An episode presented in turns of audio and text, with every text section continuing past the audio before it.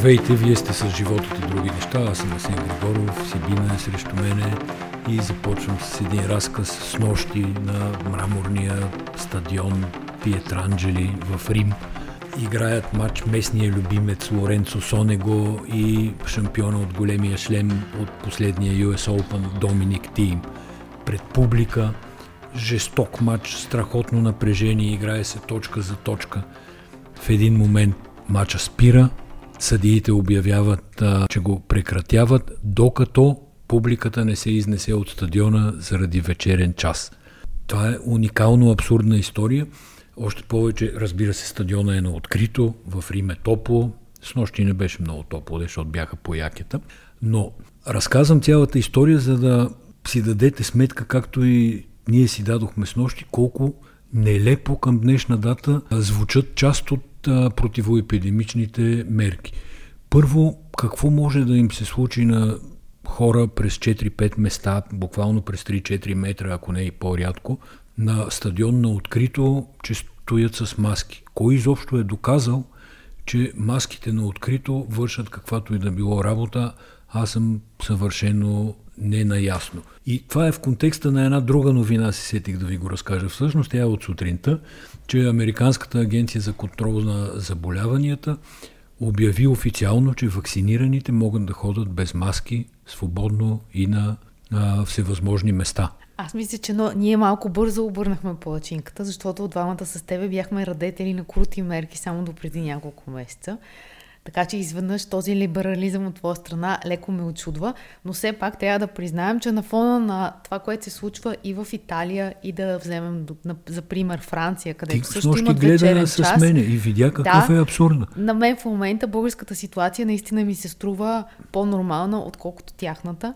Вчера срещнах една моя позната, която живее във Франция и тя ми каза, че те първа предстои да отворят терасите във Франция и то на 50% по заетост, което на фона на наистина вече високите градуси, летните, идващите летни месеци не ми се струва нормално. Аз ще кажа защо бях привърженик, поне аз, нали, но мога да кажа и общо, защото сме си дискутирали многократно това нещо.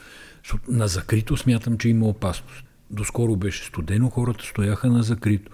Сега е нормална пролетна температура, ресторанти са отворени, всичко, а и стадиона, за който говоря, беше на открито. Всички тенис мачове, всички футболни мачове си играят на открито. И наистина не виждам какъв е проблема и защо трябва а, да се прилагат до крайност някакви мерки, които недоказано работят. Не всички доказано работят. Да, обаче да маските са от мерките, които доказано работят. Просто това една кихавица на човек се разпространява между 5 и 7 метра, така че не си абсолютно прав и не мога да се съглася.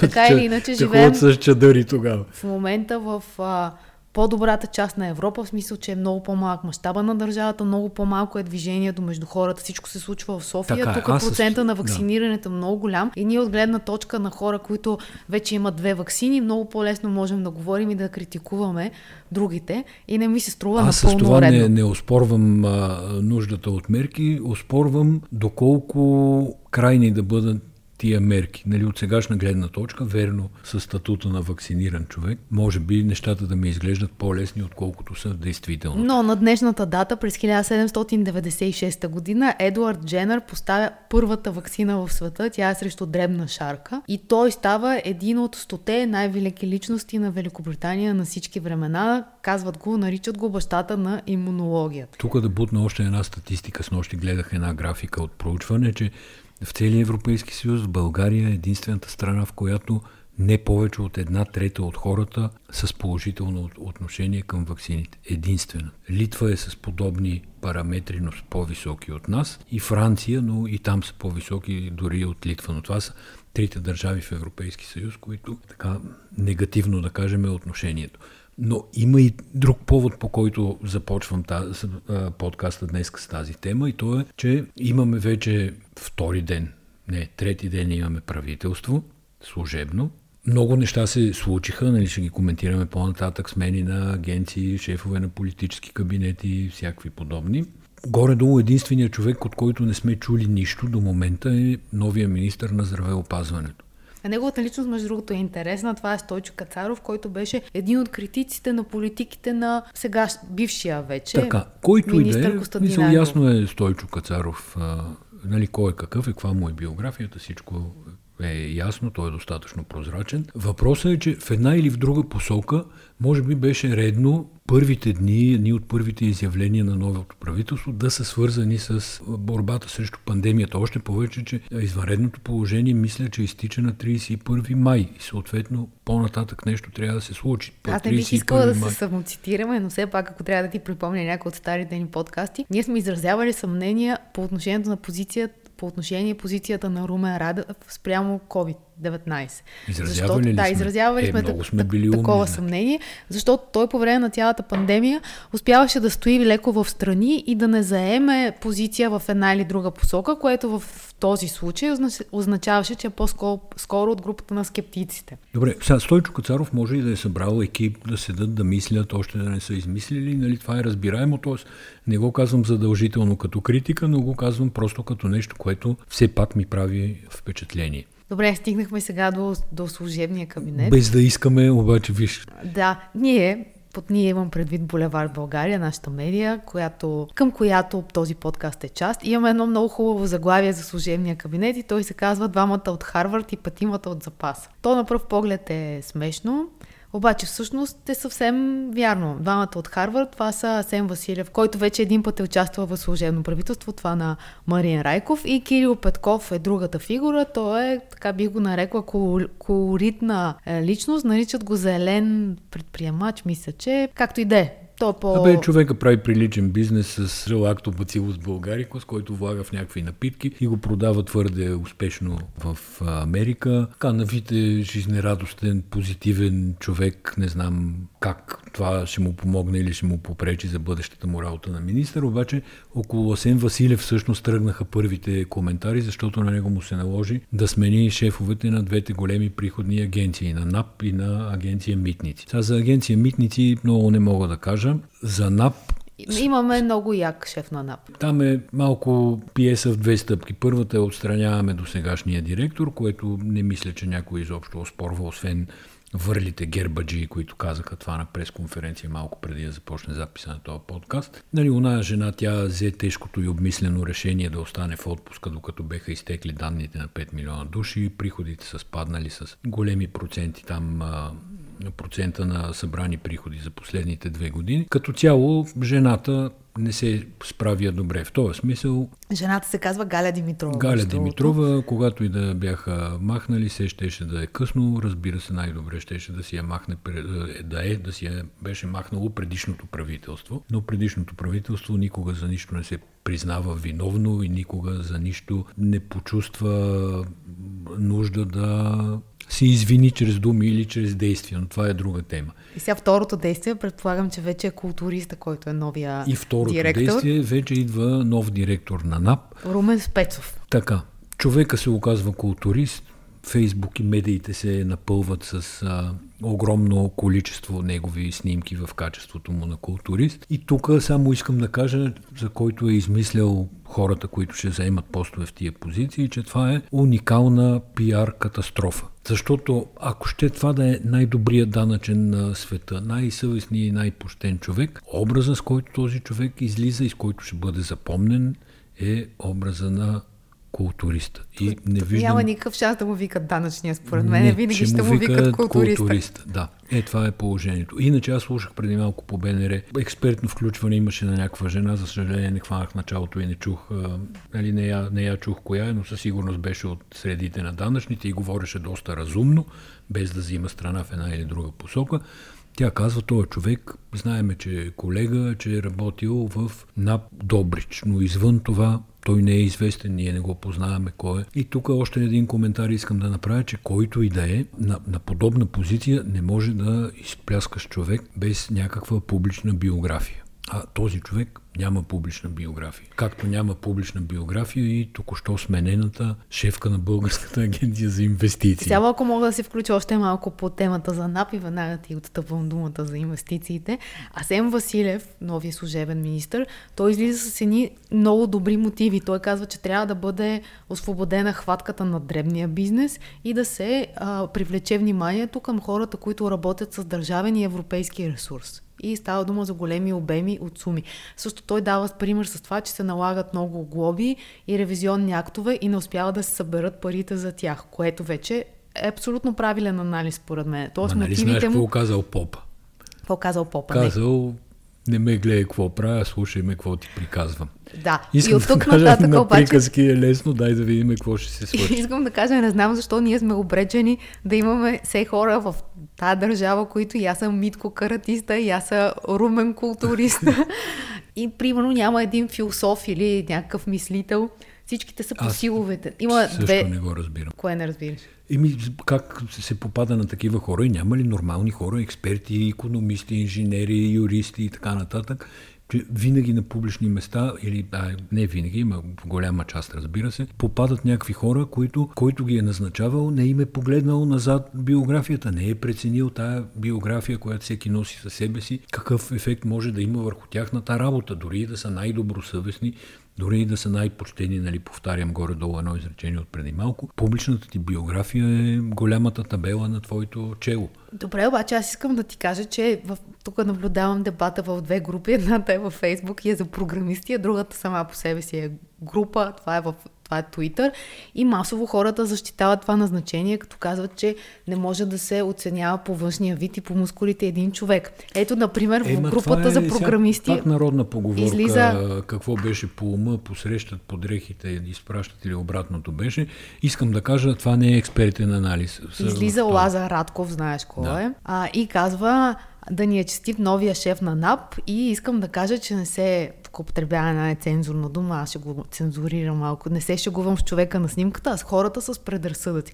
Тоест ние сега с тебе хора с предразсъдъци ли сме? Правя съвсем, как, как да кажа, с извинение за самооценката, експертен анализ за това, че тази биография, значи то да се повтарям всъщност, казах го преди няколко минути, че с тази биография трудно можеш да направиш чудеса в ролята си на данъчен шеф, в публичната си роля говоря. Да, да, ти говореше да. за имиджа и много добре го нарече за пиар гаф. Добре, разрешавам ти сега да минем към агенцията по инвестиции, която е не по-малко интересна. Да, че аз днеска разбрах, или вчера всъщност, вчера разбрах, че една вакла девойка е била шефка на Българската агенция по инвестиции. После, понеже нали, пак да се върнем за въпроса с публичната биография, тая девойка няма публична биография. Публична биография има баща й, който е 30 години шеф на районен съд в Козлодуй. Публична биография има брат и, доколкото разбрах, който е шеф на дирекция национална полиция. Ако още е шеф, де това, нали, сега при тази турбуленция не се знае as we speak дали човека е още, но това а, коментират хората. Та,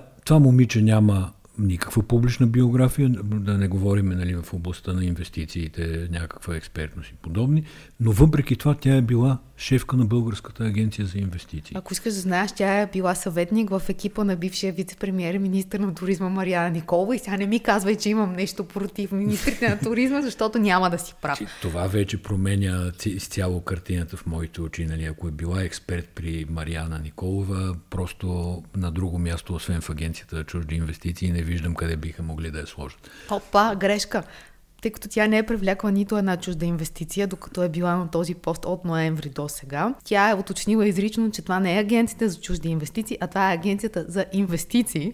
Така е, те я прекръстиха по едно време. Сега въпросът е, че това беше създадено като агенция за чуждестранни инвестиции и нейната цел беше да ходи по други пазари и да предлага предимствата на България като място за инвестиции. Това е от край време и всички а, агенции за инвестиции по света това правят. Нали? Те не се рекламират, а, примерно да рекламират София в Перник или Перник във Видинско, ами рекламират пред други държави, откъдето се очакват инвеститори. Както Microsoft отидоха в Гърция, както Ford отидоха в Румъния, само на 250 км от София. Това е една друга срамна случка от историята на българските медии, да не влизаме в тая тема. А поне обясни шегата, защото не съм сигурна, че е, всички Не ми се обяснява много бързо, тече времето, напредва. Ни чакат. Добре, това е едно заглавие на Вестник 24 часа, които бяха излезли с новината, че на 250 км от София ще се правят... Завод, да, и хората си мислят, че някъде е Ямболско там ще се правят, то всъщност в Румъния. Така, Та, това Та, е работата на агенцията за инвестиции. Това е работата на агенцията. Тя не е вътрешна работа на агенцията. И сега, моето впечатление е, че в, буквално в трите правителства на Борисов, меко казано, България, държавата, чрез институциите си, не желаеше да привлича чужди инвестиции. Тя да не кажа, че чак се е борила с чуждите инвестиции, въпреки че и това може да е вярно, но не желаеше да има чужди инвестиции. Дълбоката държава, олигарсите зад колисието, там както е, искате да си го наричайте, драги слушатели, нали, хората, които е, имат влияние върху политиките и начините по които се прави е, и политика и бизнес в тази държава, най-вероятно добре са пресметнали, че колкото по-малко чуждестранни инвеститори, толкова повече терен за вътрешни инвестиции. Тя не случайно е казала, че това е агенция за инвестиции. Колкото по-малко чуждестранни инвестиции, толкова по-малко чуждестранно ноу-хау, толкова по-малко евентуално по-прилични заплати, условия на труд и така нататък. Тоест, колкото повече чужестранни инвестиции, толкова повече българския бизнес ще, ще да трябва да скача по по-висока летва. Над милиард и 100 милиона са привлечените инвестиции. Нямаме още чуждестранни, но се водеха сериозни преговори с американски компании. Една корейска е казала. Че те преговори се водеха и с Volkswagen, ако си спомняш. Беше някаква сага.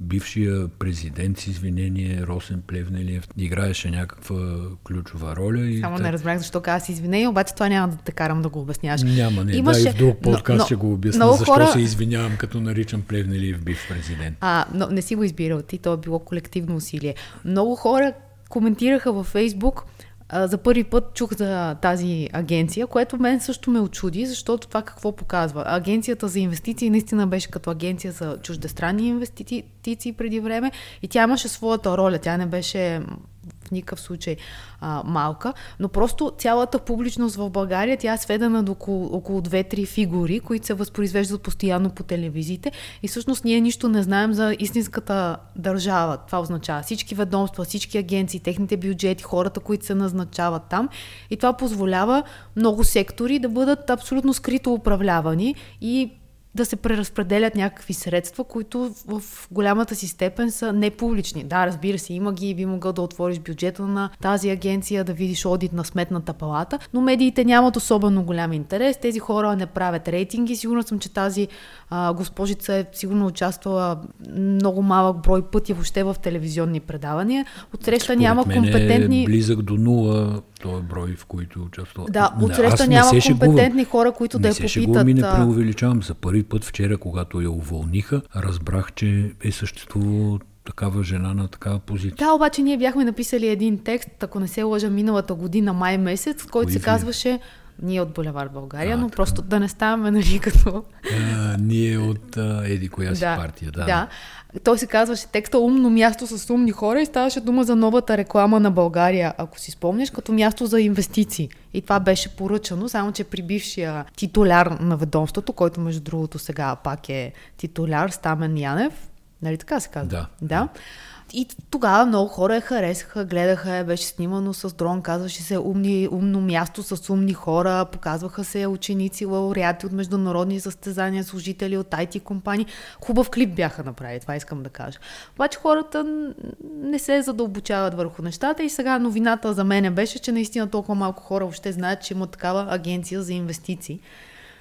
Пак така, не е важно ние да знаем. Важно е в държавите, в които има големи компании, в които има в момента има свободни пари в целия свят, огромни количества и се чудат какво ги правят, но не решават да ги правят нищо в нашата родна, мила родна страна България. Дай нататък сега по правителството, кое какво ти изглежда на тебе, нали, но да не повтаряме вече публично известните факти, кой какъв е, горе-долу е ясно. Кажи ми ти като... Като какво? Не да, шегувам се. Като и, някога учила политология, как Това е било много отдавна, да, да подвежда слушателите. По-скоро бих цитирала социалния антрополог Васил Гарнизов, който казва, че служебният кабинет има, е пълен с хора от всички, от целия спектър, но все пак си остава доста червен. Нещо, което той обръща внимание, това е, че а, има хора, които са там с благословията на Борисов, което на пръв поглед не прави впечатление, но всъщност Като, той например? визира Еби той визира точно министъра на финансите Асен Василев, който беше министър на економиката в служебното правителство на Марин Райков, назначен от Росен Плевнелиев. Тоест това не е линията Румен Раде в а, никакъв случай. Твърди се, че има хора и на Васил Бошков. Днеска са излязли всъщност а, от партия ГЕРБ, които са казали, че една от учредителките да, на партията на, на Васил Бошков е предложена да оглави политическия кабинет на вътрешния министр Бойко Рашков. Така че има различни хора с, бихме казали, различна биография и различни по-далечни или по-близки връзки. Гарнижов пак цитира Янаки Стоилов като много червен човек, също и Бойко Рашков. Сега трябва да се каже, че... човек от Янаки Стоилов трудно мога да се сета, да ти кажа честно, още от а, времената на там първите години, 90-та, 91-та. Това знаеше се, че той е личен ученик на Александър Лилов. Ако ни слушат по-млади хора, много се извинявам. Александър Лилов беше така идеолог и виж функционер на българската комунистическа партия на времето. А в момента Янаки Стоилов е министър на правосъдието. А, така. Като под червен, червен човек не означава човек на Корнелия Нинова, за която ние не, също не, в много подкасти случай, се даже... съмняваме, че въобще тя е червена. Та така, това, според мен, ние още нищо не сме видяли от това служебно правителство и всъщност тук стигаме до един въпрос и една тема, която ние семейно обсъждахме с съсен, ако искате вярвайте за какво си говорим в нашето семейство. Това е института на служебното правителство. така я обсъждахме го, докато похапвахме ягоди. Да, според Асен служебното правителство е нещо, аха, почти гениално.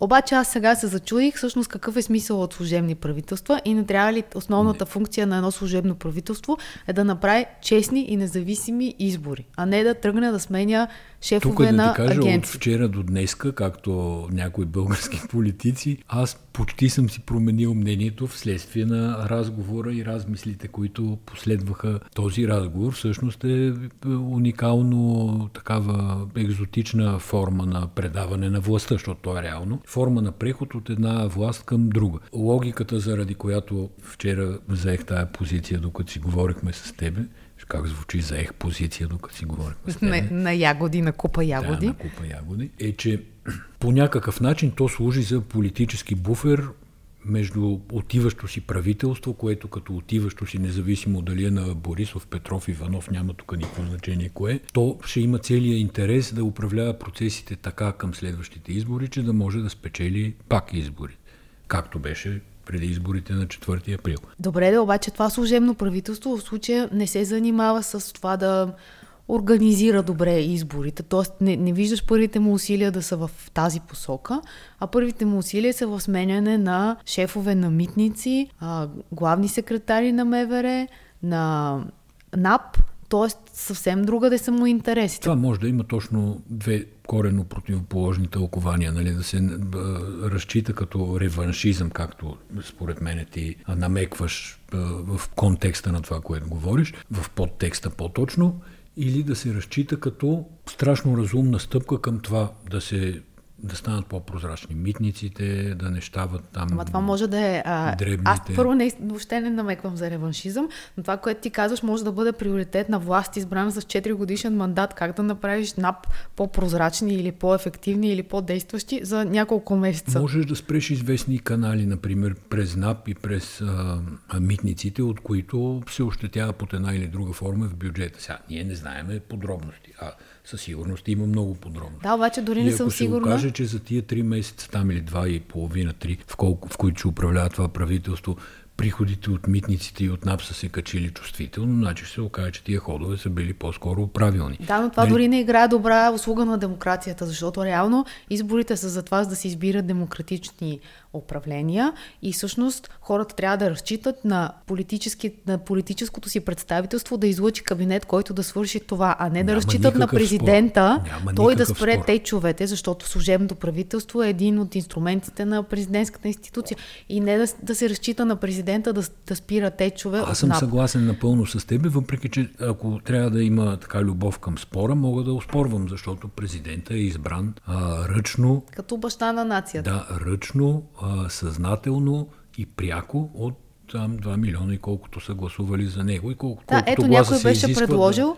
един от първите приоритети или ангажименти на новото правителство е, ако хората се притесняват от машинното гласуване, като каза, че бил избран ръчно президента, да се направи едно тестово машинно гласуване, който желая да отиде Светозар и да пробва. Томов а, Светозар това. Обаче да. аз като заговорих за това как президента е легитимно избран и може би правителство назначено от толкова легитимно избран президент да е също така легитимно, всъщност те вода към една друга тема, която ти очевидно не си проследила. Не, обаче аз исках още да кажа малко за служебния кабинет, може Чакай, ли? чакай, тук само да вкараме тази тема, па ще се върнем на служебния кабинет. Темата е, че патриотите, ма вече всички патриоти, това Волен Каракачанов, Валери Симеонов, Кот, тази странна конфигурация, са в режим грабвайте телата, ще се събират, искат да влизат в Народното събрание. И в този смисъл тотален приоритет на Каракачанов, който се явява на този етап говорител на тая стройна група, е да се въведе президентска република.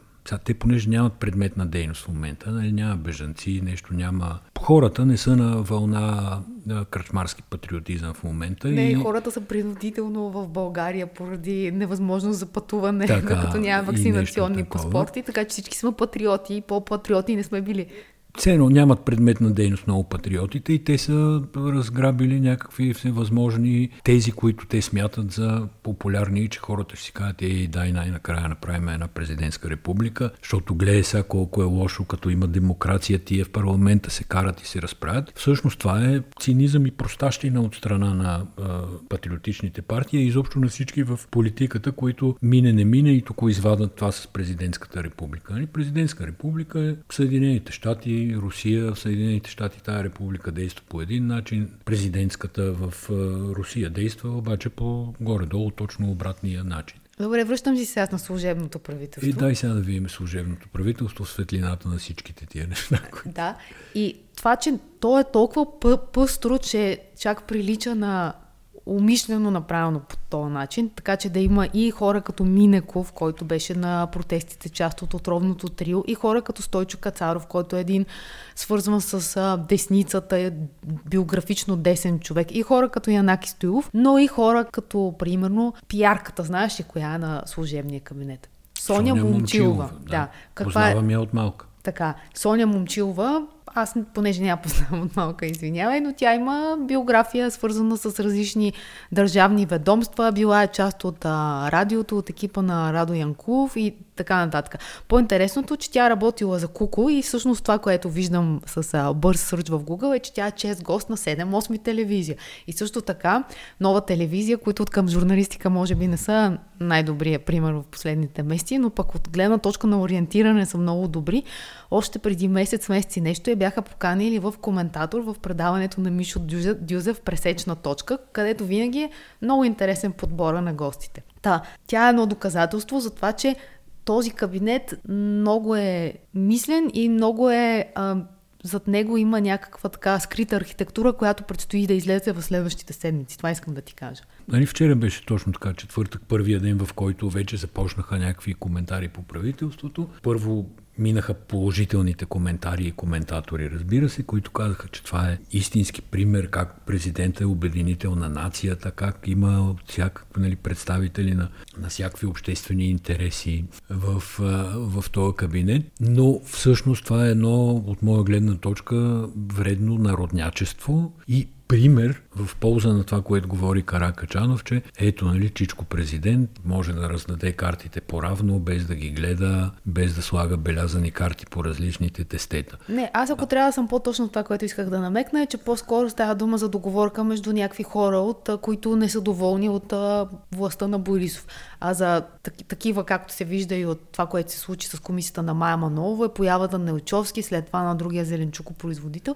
Очевидно вече има огромна критична маса от хора с власт, пари или друг ресурс, които могат да обединят усилия и да направят някаква своя схема. Какво трябва да внимаваме? Трябва да внимаваме за демокрацията, защото идеята не е да излезем от една схема и да влезем в друга схема. Иначе Борисов е управлявал 9 години, 10 месеца и 5 дни, което го прави най-дълго задържалия се на власт, упражнявал властта премьер от Станко Тодоров, който е бил 9 години, 6 месеца а, и 22 бихме ли дни. Станко? Бихме. бихме ли Станко? Да. Бихме го, ето това е демокрацията. И за да те успокоя накрая, само искам да знаеш, че момичето с дънковото яке, именно бившата шефка на Българската агенция по инвестиции, си пази а, работното място във фонд за медели и тя няма да остане без работа. М, аз мислех, че си пази лексиконите, защото на такава има вид, си пази лексиконите и дневниците.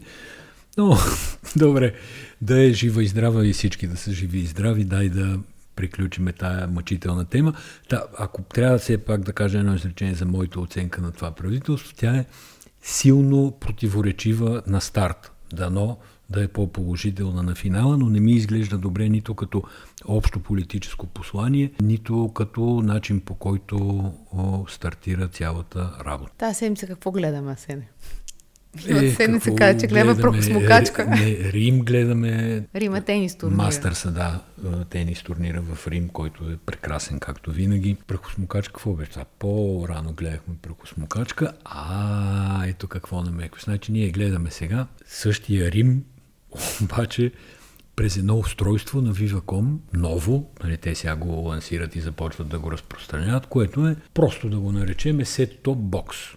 Тоест, това е устройство, през което ти минава я кабелна, я IP телевизия, там кой за каквото се е закачил и се е абонирал. Въпросът е обаче, че това не е просто кабелна телевизия, това е една цяла операционна система в една котийка. Котийката е изключително премиум изглежда и като изработка. Наистина, кабелна телевизия, сет-топ бокс не съм виждал толкова добре изработен.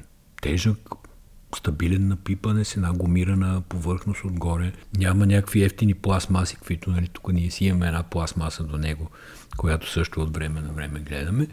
Разработено е яко. Обадих се в Viva.com и ги питах кой е производителя на това устройство. Нали, дали е примерно Nokia или някой. Те казаха, че дизайна си е изцяло разработка на развойния екип на United Group, т.е. на новия собственик, на, на БТК.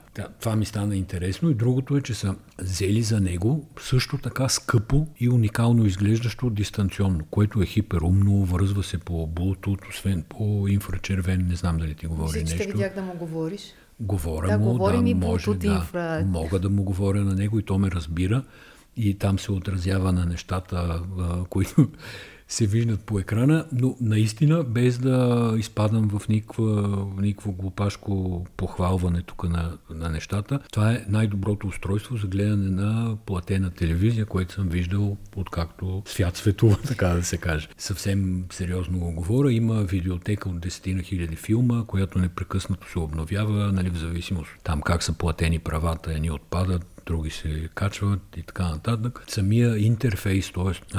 как да кажа, графиките, чрез които потребителя общува с това умно устройство, е също на топ ниво, така че само Тоест, мисля, че основното да е, кажа че браво на Viva.com. един по прост телевизор, какъвто беше нашия, който е в първите а, екземпляри. Въобще. Добре, един полуумен телевизор като нашия, чрез а, този смартбокс му казват те. На, на простото устройство му казват смартбокс. Шегувам се на сет-топ бокса. Му казват смартбокс. Той всъщност стана като функционален истински смарт телевизор, така че ние да можем да си караме вътре приложенията, за които плащаме. Като, да, реално телевизора, това, което наричаме телевизор, е вътре в смартбокса. Другото е екран дисплей. Може да си включиш каквото искаш и колкото искаш. 4К е между другото, т.е. ако имате 4К телевизор, ще си гледате 4К, но ние си включихме всичките там стриминг платформи, Тенис ТВ, Али Бали и гледаме, управлявайки го чрез това добре изглеждащо и слушащо човешки глас дистанционно. Та толкова по този въпрос. Ако искаш нещо повече да кажем, мисля, че изчерпахме. Не мисля, че дори аз те разбрах този път това, какво, какво прави това устройство. Шегувам се от първия път те разбрах. Дали прочета новината за Дейвид Хокни. Това е най-скъпо продавания жив художник, който преди 4 години, ако не се лъжа, 3-4 години продаде през Кристис една картина за 90 милиона долара. Тя беше портрет на творец, спасен с две фигури. Нещо подобно нещо беше. подобно беше, да. да то на 83 години и кмета на Лондон Садик Хан му е дал да освежи, така да се каже, някои от култовите станции на метрото в Лондон, като това е част от една комуникационна кампания с голям бюджет на Лондон като дестинация за вътрешен туризъм. И тук аз мога да кажа, че понеже днес съм на поговорки, от началото съм ги подкарал, никога не е късно човек да стане зарезил. Дейвид Хокни, който е, разбира се, световно признат жив класик, голям художник и така нататък. И Съди Кан, който спокойно това можеше и да е Ангелкова, стига Ангелкова да знаеше кой е Дейвид Хокни, за да се свърже с него, да нарисува тия наивистични картинки. Между другото, целият Това е моето Twitter е... честно мнение по Да, въпроса. споделя твоето мнение. Те какви са, какви са рисунките на, на Дейвид Хокни? Е, наивистични беше добро определение. Той е нарисувал това, което аз видях поне, беше Пикадили Съркъс, както си изглежда логото, кръгчето с една хоризонтална линия и съто само изпада така, като все едно е нямало място за Абе, него. сигурно се крие някакъв голям смисъл в цялата работа, но ние сме от по-простите. Неразбиращи и поп-арт не хора. разбирам поп-арт хората, да. Еми добре, но ти благодаря, че беше И аз ти Мой благодаря, гост. беше изключително удоволствие и на вас ви благодарим, разбира се, че бяхте с нас в а, изминалите почти 40 минути. Днеска нещо се отнесохме, но се надяваме да сме ви били се така забавни и интересни, както и друг път. Чао! До чуване.